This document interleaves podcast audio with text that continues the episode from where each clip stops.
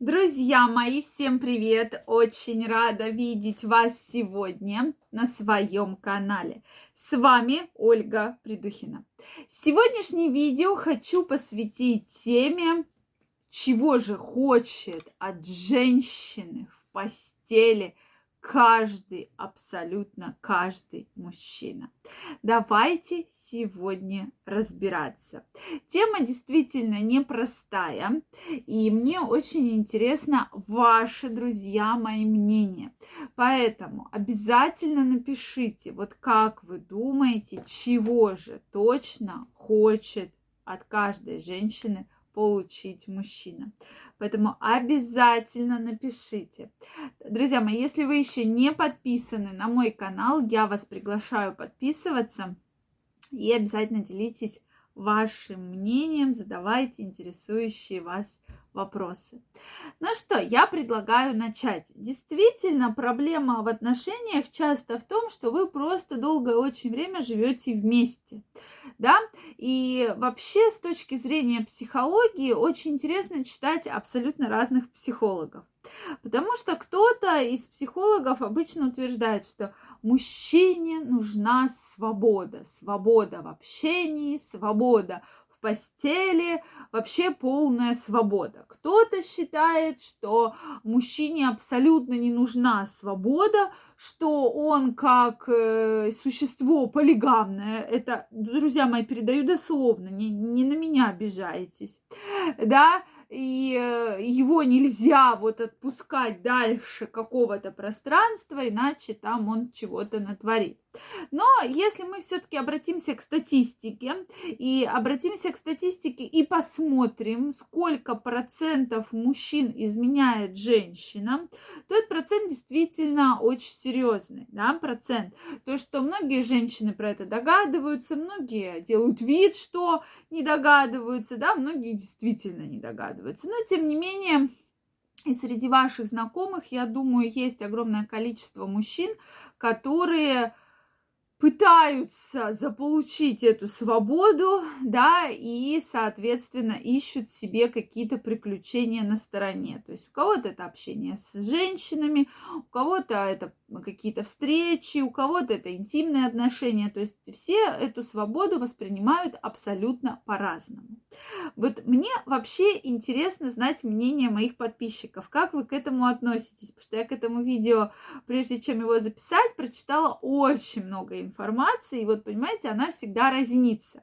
И когда многие опираются на какие-то опросы, опять же, всегда хочется узнать вот одно дело, когда пара только поженилась, да, там прошел, ну, год, ну, два, а другое дело, когда пара уже живет какое-то количество большое лет, да, то есть вот эти моменты обычно не всегда учитываются. Понятно, что если они только поженились, есть вот этот вот первый год, конфетно-букетный период, когда они безумно любят там друг друга, и никто им, в принципе, не нужен. Но э, начинаются вот эти кризисы трех, пяти лет, э, семи лет и так далее, да, которые действительно показывают, что э, да, кто-то с ними справляется, причем справляются абсолютно по-разному, да, что для кого-то это завести любовницу и спокойно жить, да,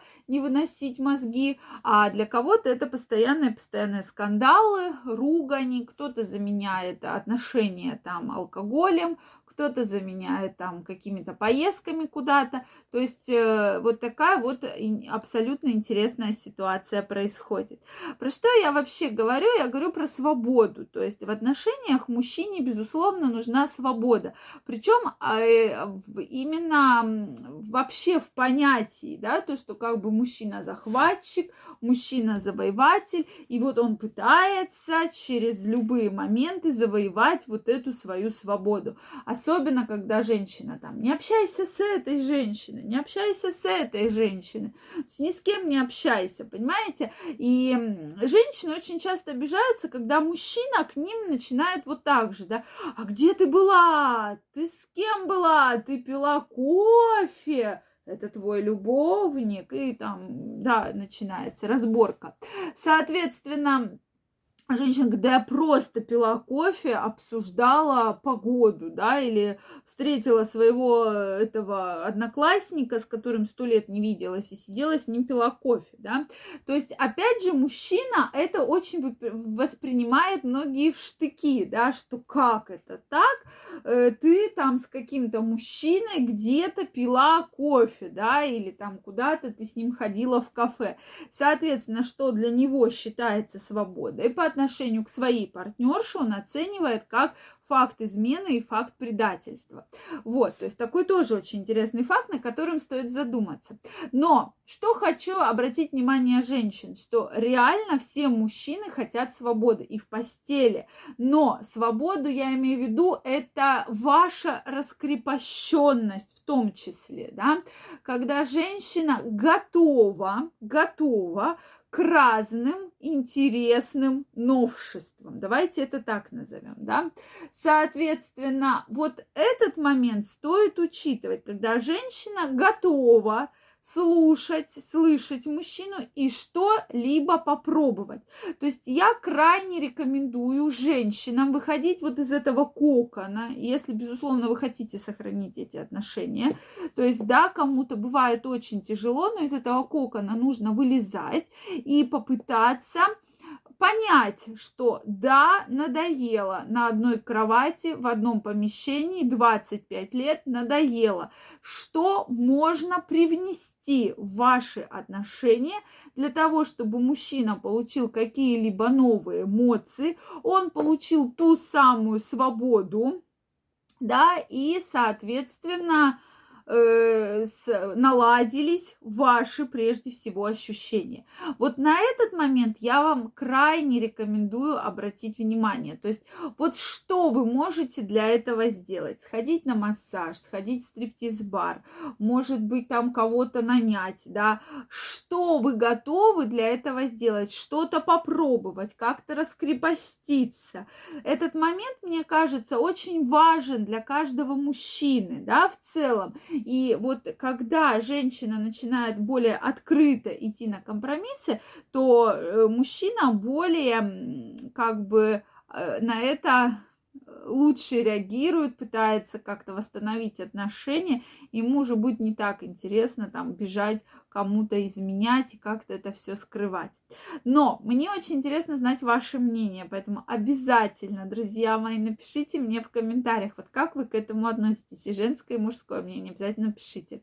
Если это видео вам понравилось, ставьте лайки, подписывайтесь на мой канал, и очень скоро мы с вами встретимся в следующих видео. Всем пока-пока! Целую, обнимаю, до новых встреч!